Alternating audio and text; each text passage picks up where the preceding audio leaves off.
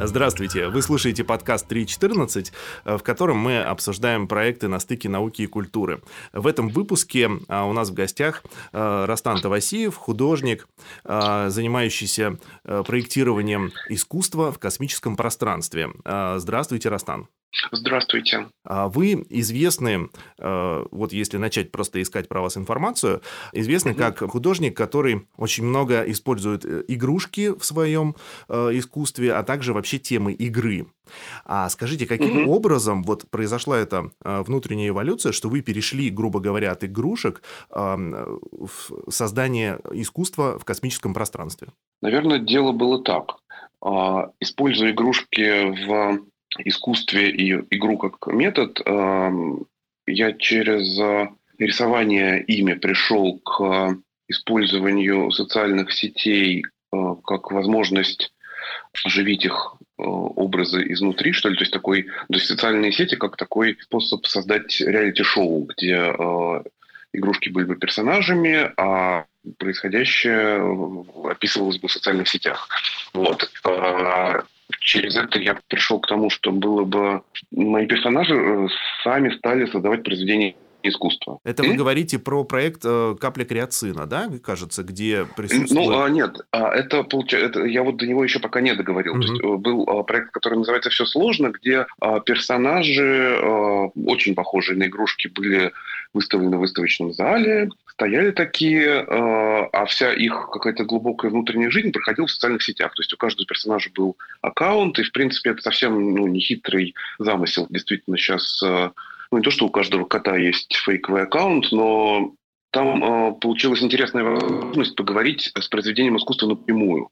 То есть зритель мог э, задать вопрос э, произведения искусства и получить ответ. Вот. Это э, довольно упрощало коммуникацию, потому что обычно о произведении искусства тебе рассказывает какой-то специально приглашенный человек, или автор, или текст. А здесь можно было вот прям непосредственно спросить, что ты такое, как ты там себя ощущаешь. И в процессе этого проекта а, одно из произведений искусства само решило стать а, художником и устроило себе выставку самостоятельно, помимо моего участия. Делала в маленьком каком ну, то есть в небольшого размера картинки в каком-то очень простом графическом редакторе и э, договорилась, опять-таки, только по переписке с одной из галерей о том, чтобы их показать. Вот. Э, прислал их по почте, и э, я с большим любопытством пришел на открытие и увидел, что у нее есть своя публика. То есть я никого не приглашал, а к ней пришли ее друзья по Фейсбуку. И я понял, что я тут уже получаюсь э, лишним, что ли, звеном. То есть произведения искусства сами могут создавать произведения искусства. И я стал думать, а что же дальше будет? То есть как вообще, куда, куда двигаться теперь? Вот. И э, попробовал э, посмотреть на перспективы через научную фантастику. И тут вот уже э, я, получается, что нарисовал вот этот вот сериал фантастический, где все только про искусство. И главный герой занимается тем, что создает в космосе произведения свои. И э, в процессе работы над сериалом, то есть я вот сижу его рисую, это э, такой диафильм сериал, что ли, то есть это ну, очень, грубо говоря, слайд-шоу. Вот, и сижу, рисую кадрик за кадриком то, что с ним происходит, э, придумываю за него его работы, а он там, э, в общем, живет очень интересной, наполненной жизнью. А я сижу и рисую его. Вот, я понял, что я ему завидую, что я хочу делать именно то, что делает он что мне очень хотелось бы работать в космосе как художнику. То есть работать с космическими объектами и э, на их основе создавать произведения искусства. Собственно, так э, это желание я в себе обнаружил. Вот. И потом э, понял, что тут, конечно, без э, консультации со специалистами не обойтись, потому что ну, очень плохо я в тот момент... Ну, я и сейчас не очень хорошо представляю, как там все устроено, но тогда прям совсем э, поверхностными были мои знания. И я э, обратился вот к Сергею Борисовичу Попову. А когда вы воображали э, искусство в космическом пространстве, это было до того, как вы узнали э, уже какие-то научные детали? То есть как все устроено на ну, самом деле? Можно сказать, что это вот для этого своего сериала я придумывал то, что может делать мой персонаж э, вот, как бы максимально свободно на основе очень поверхностных, поверхностной информации, полученной из э, фантастики, из каких-то... Ну да, в основном из фантастики получается. Но в процессе я уже заинтересовался, как по-настоящему там все устроено. Стал слушать лекции. Собственно, таким образом я и узнал о существовании Сергея Борисовича Попова э, благодаря YouTube. То есть я э, понял, что мне не хватает даже для на уровне прям очень спекулятивной фантастики не хватает знаний про настоящее устройство космоса. Я стал пытаться их э, получать, и вот э, постепенно э, настолько втянулся, что они стали для меня интереснее, чем воображаемая вот эта вот фантастическая реальность. И скажите, а вот вы пришли в итоге каким проектом, то есть, ну, грубо говоря, каким это искусство в космосе может быть? Вот как вы сейчас себе это представляете? Когда я понял, что без взаимодействия с действительно научными знаниями ничего не получится, а, я обратился к Сергею Борисовичу, и мы записали с ним а, цикл а, бесед в ДНХ в павильоне «Космос». Я его расспрашивал. Там у нас 10 серий. Там, получается, такой... мы попытались рассмотреть довольно большой диапазон космических объектов и явлений. Беседы выстроены таким образом, что мы рассматриваем космические объекты и явления по мере удаления их от э, нашей родной Земли, по мере их э, увеличения, что ли. То есть сначала это верхний слой атмосферы, Луна, астероиды, потом Солнечная система, и вот так до скопления галактик и, и устройства Вселенной в целом. Вот. И э, я задаю Сергею Борисовичу вопросы, как технически можно было бы художнику работать с теми или иными объектами или явлениями. Вот. Когда я его расспросил, э, я стал э, думать, с чего бы начать из того, что мы обсудили. Вот. И я подумал, что, наверное, мне больше всего эмоционально хотелось бы поработать с планетарными туманностями, потому что они можно сказать, что они самые красивые.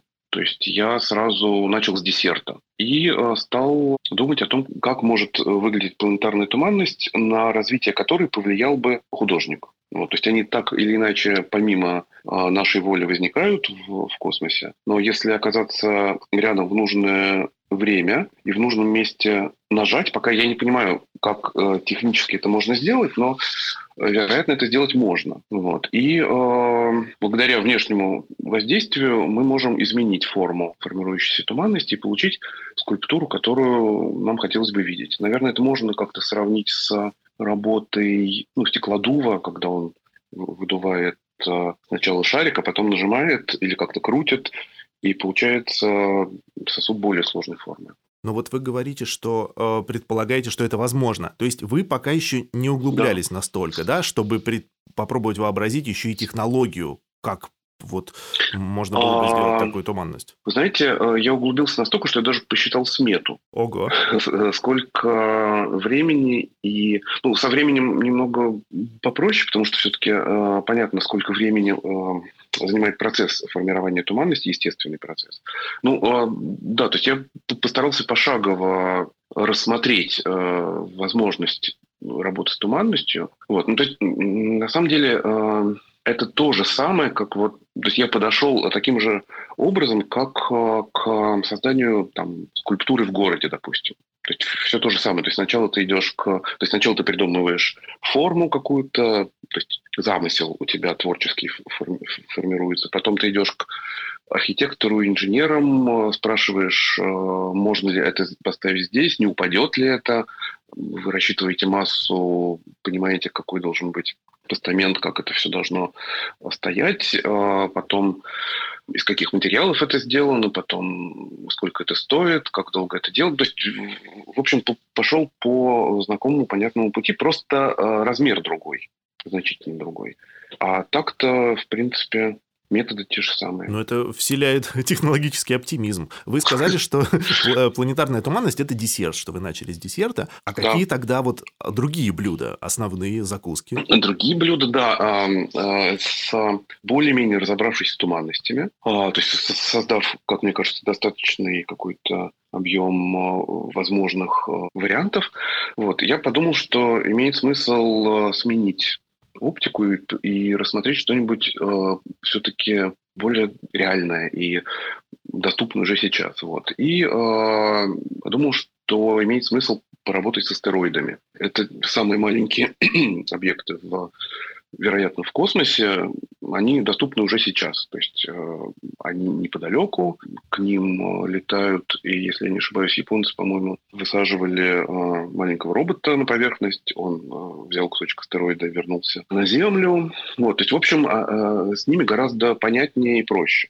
Вот. И а, я стал думать, что же можно было бы делать с астероидом, и как-то само собой, как мне кажется, напрашивается скульптура. То есть это действительно, ну, это камень. Как мне показалось, самым простым способом а, сделать из э, чего угодно изображение – это добавить глазки. То есть это идея, в общем, не то чтобы прям какая-то э, новая, это даже, по-моему, это такой э, довольно классический прием стрит-арта, называется айбомбинг. Сразу вспоминается вот, фильм и... «Все и сразу», где один из героев лепил глазки на мешки с одеждой. А, можно их... А, то есть, действительно, это очень распространенная а, техника, и это наша эмпатия таким образом работает, что если мы видим где-то что-то глазастенькое, мы начинаем воспринимать это как рожицу. Ну, и на самом деле даже у животных, мне кажется, это тоже э, ну, есть приемы мимикрии у рыб. Э, бабочки, вот эти вот э, кружочки на крыльях, они тоже изображают глаза, чтобы их не съели. Вот. То есть такой широко распространенный метод, в общем. И я подумал, что если тут у нас это так замечательно работает, то в, в космосе это тоже можно использовать. Вот. И, и к тому же действительно это очень просто. То есть не надо с самим камнем ничего делать не надо. Просто отправляешь э, в его сторону глазки, они э, садятся на его поверхность, и из э, астероида получается рожица. С этой нехитрой идеей я отправился в Сколтех, там э, есть э, департамент космических исследований, вот, и они сказали, что э, вот планетарной туманности, да, конечно, это ты загнул, а вот э, с астероидами мы понимаем, как работать, и э, выделили мне э, в помощь э, аспиранта Шамиля Бектимирова, с которым мы э, в течение двух лет описали э, прям как, ну, последовательно описали как космическую миссию поэтапно, как с астероидами можно таким образом работать. То есть как наделить зрением астероиды главного пояса, которые за Марсом находятся. Дело в том, что Скалтех, кроме того, что это занятно, еще обнаружил экономическую целесообразность в этом. А, дело в том, что на Марсе, на самом деле тоже, вот, э, как вы сказали, технологический оптимизм в меня вот прям очень сильно вселило отношение ученых к тому, что в 50-е годы на Марсе будет колония. То есть они говорят об этом вот прям с такой уверенностью и даже немножко как будто с легким оттенком скуки, что ли. То есть, с, не, ну, с неизбежностью, она... да? Да, да. То есть а, они э, думают уже не о том, как ее сделать, а о том, как ее снабжать. Вот. И тут э, пояс астероидов очень может помочь с металлами. Есть, на это большая надежда, потому что на Марсе почти нету металлов. Вот. И есть надежда на то, что в поясе астероидов они представлены. То есть там а, летают крупные куски э, разных металлов, которые, если придать им нужный импульс, их можно сбрасывать на Марс. А, но для того, чтобы это делать, надо сначала обнаружить, какой астероид из кремния, а какой из металла. И если там с 300-метровыми астероидами это, в общем, как-то еще Земли можно делать, но вот с теми, которые меньше 100 метров, а их очень много, их больше, это уже вот прям крайне сложно делать.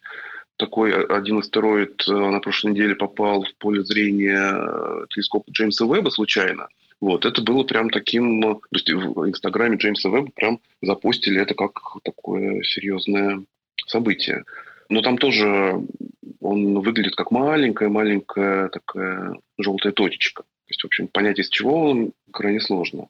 Вот. А, а если э, в эти э, придуманные мной глаза поместить э, наблюдательные приборы, то мы могли бы с помощью этих глаз действительно отслеживать изнутри пояса астероидов, что там вокруг летает.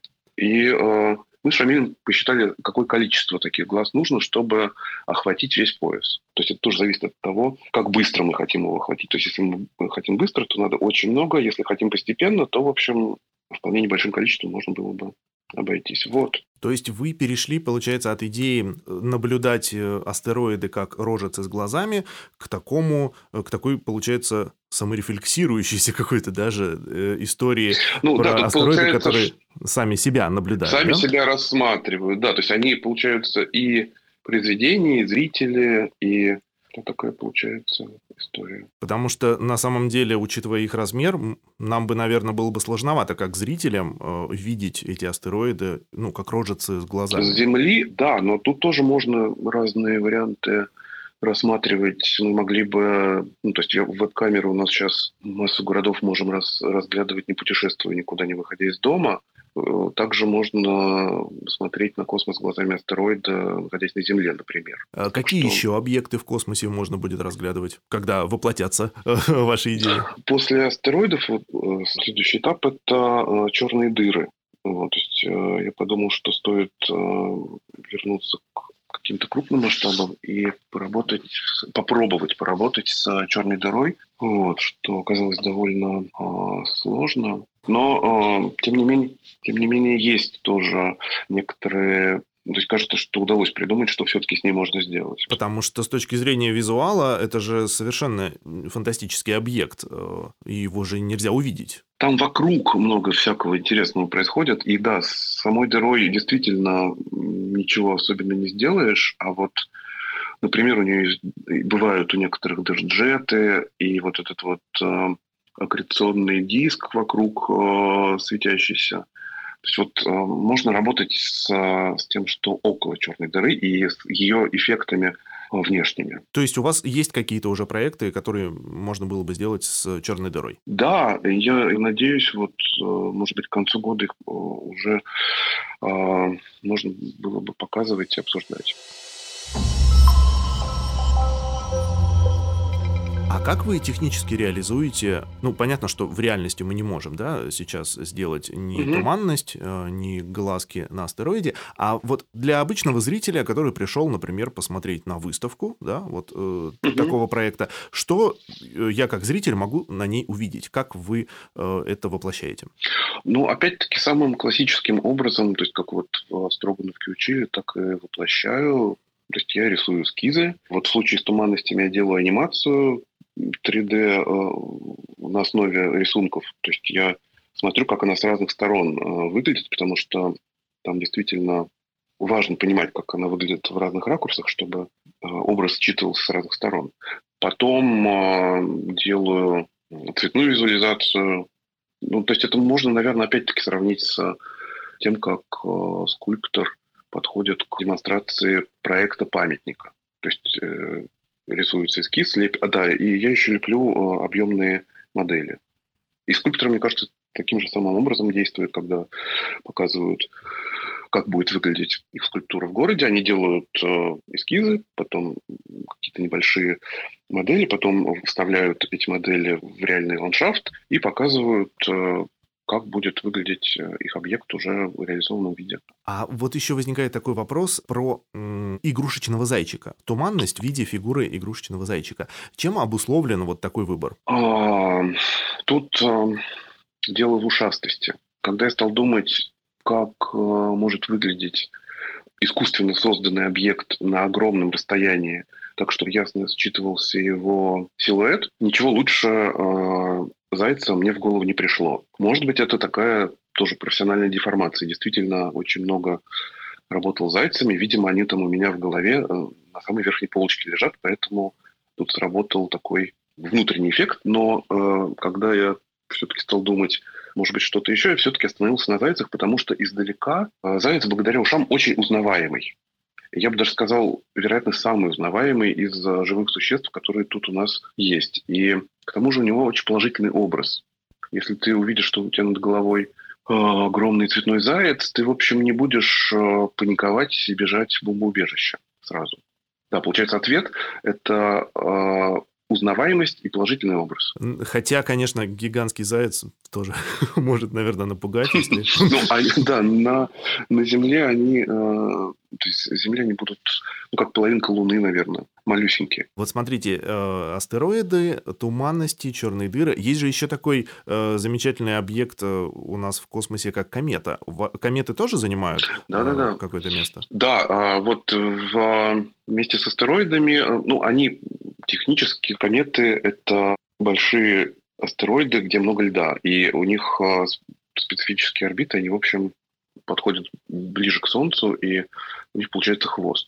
Вот. Да, с комет, э, про кометы я тоже думаю, но м- кроме комет, э, астероидов, черных дыр и туманностей действительно довольно много чего в космосе есть. И я планирую постепенно, так вот, шаг за шагом, рассмотреть идеи э, возможности работы с разными космическими объектами. Вот. А, ну, то есть сколько я столько сделаю. Вот ваш опыт эм, взаимодействия с наукой, помимо того, угу. что вы э, изучаете, ну, опосредованно изучаете, да, вот через популяризацию астрофизику, космос, э, у вас был какой-то, может быть, еще опыт взаимодействия э, с научным, э, с научной практикой вот этой э, производства знания? У меня, да, был э, опыт э, взаимодействия с учеными. Мне вообще очень нравится общаться с учеными. Действительно, это, на мой взгляд, самая благодарная публика для искусства. То есть мне э, действительно очень нравится работать с учеными. Вот. Был у меня опыт с Курчатовским институтом. Вот Дарья Пархоменко, куратор, делала проект с Курчатовским институтом. Мы там э, занимались мозгом. Вот. И благодаря этому взаимодействию я познакомился с нейрофизиологом Олей Ефимовой. Вот. И мы с ней вместе обнаружили странное, неописанное до этого поведение улиток виноградных крупных. Оля э, в тот момент занималась э, исследованиями мозга, и улитки в этом плане очень благодатный материал, потому что у них мозг маленький, но очень крупные нейроны. Вот сами вот эти вот э, составляющие мозга, они такие прям ну, достаточно крупные, чтобы с ними легко взаимодействовать. Вот. И э, Оля обучала улиток, потом э, уживляла тонкие проволочки и, э, в общем, э, стимулировала эти зоны и смотрела, как обучение, в общем, э, то, то есть насколько изменяется что-то в процессе обучения. И как-то по дороге к метро мы обсуждали, кто чем занимается, и она э, рассказала, что действительно довольно долго приходится смотреть э, на поведение улиток, э, которые зафиксированы на видео, э, потому что улитки медленно двигаются. И я тут вспомнил о том, что когда улитка ползает, она выделяет слизь, ну, то есть это клей, по сути дела. И если улит, вот на, на этот след уже уползшей улитки посыпать э, красочным пигментом, который, если вы знаете, вот такой очень-очень мелкий порошочек цветной, он так хорошо липнет, что прям... То есть он для этого и создан, что лип, чтобы липнуть. И, собственно, краска – это клей и вот этот вот э, порошочек. Вот. И получается, что мы из, на основе вот этого улиточного клея делаем краску, то есть красочный слой. Вот. И э, этот красочный слой нам показывает поведение улитки. То есть вот она тут ускорилась, это очень хорошо заметно, потому что там его меньше, и тут она остановилась э, густой какой-то кусочек, потом опять куда-то поползла. То есть мы видим всю ее деятельность э, сразу. То есть нам не 20 минут надо сидеть, а вот ну, как бы 2 секунды. Вот. Э, и мы с Олей решили попробовать э, посмотреть, что это, ну, как э, это работает. А мне это было интересно. Я в тот момент э, много занимался бикемотописью. Там я э, рисовал на холсте мягкими игрушками. То есть я передвигал по холсту неживые, неживых животных игрушечных. И мне было интересно посмотреть, а как себя ведет на белой поверхности настоящее животное. И я э, пришел к ней в лабораторию, Институт нормальной физиологии на, на Соколе находится у нас тут. Э, мы стали с Олей э, отслеживать э, поползновение улиток. Вот. Но э, столкнулись с проблемой, улитки не хотят ползти. То есть большинство улиток, э, мы их клали на листик А4, они никуда не ползут. Вот. Мы подумали, надо их, наверное, стимулировать как-то. И самый простой способ – это едой. Вот. И положили вокруг э, улитки, э, то есть улитку кладем в центр листочка, а вокруг кладем 5 морковок, 5 кусочков морковок. Вот. И э, смотрим, что будет. Вот. И тут улитки стали себя, то есть вот из шести животных четыре повело себя странным образом. Они высовывались из своих раковинок, усиками своими обнаруживали морковку, потом поворачивались и видели другую морковку. Или, не знаю, может быть, не видели, а ну, в общем, а, обнаружили, что есть две морковки, потом еще поворачивались, видели, что их три. И так вот э, начинали кружиться по, ну, не сдвигаясь особенно с места, кружиться на месте. И какое-то время так кружась, они э, расстраивались, прятались в свои раковины и, в общем, больше оттуда не вылезали. Вот. А, две улитки, одна стала есть морковку, а вторая уползла между морковками. А, мы попробовали а, работать, ну, то есть поменяли морковки там на несъедобные предметы, на монетки, потом меняли улиток, увеличивали группу животных, пробовали с обучением работать, ну, то есть подряд несколько дней делать. И я могу сказать, что это было невероятно азартно. То есть я прям почувствовал драйв а, я не знаю, сопоставимо ли это с э, игрой на э, тотализаторе ипподрома. Вот, но э, я потому что никогда пока еще не практиковал. Вот, но действительно азарт был невероятный. То есть радость познания, видимо, настолько мощно встроена у нас в систему и так хорошо стимулируется, что, в общем, это очень увлекательное было занятие. И в результате это, получились, так... кстати, картины, вот когда вы покрывали пигментом эти следы от улиток? Нет, это не картина, они маленькие, это четыре. Да, а, получились вот совсем недавно их э, в Третьяковской галерее показывали, потом в Аргентину их э, я возил, потом еще вот совсем недавно в фонде Екатерина они э, тоже были показаны. Да, получились, их там довольно много, по-моему, около 40, что ли, вышло. Но мы так и не поняли, что это было. То есть мы выявили действительно этот факт, что улитки э, странно себя ведут, когда вокруг э, пять предметов. Но до конца понять, э, в чем причина такого поведения, мы не смогли. То есть тут надо было...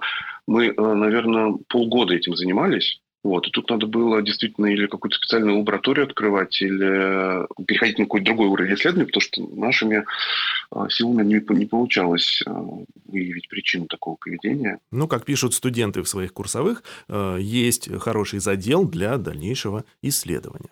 А, ну что ж, Растан, огромное вам спасибо за вдохновляющие истории и интересные ответы на наши вопросы. Я надеюсь, спасибо что вам. мы скоро будем с такой же неизбежностью относиться относиться к искусству в космосе, как вот и к колониям на Марсе. А, есть такая вероятность, да.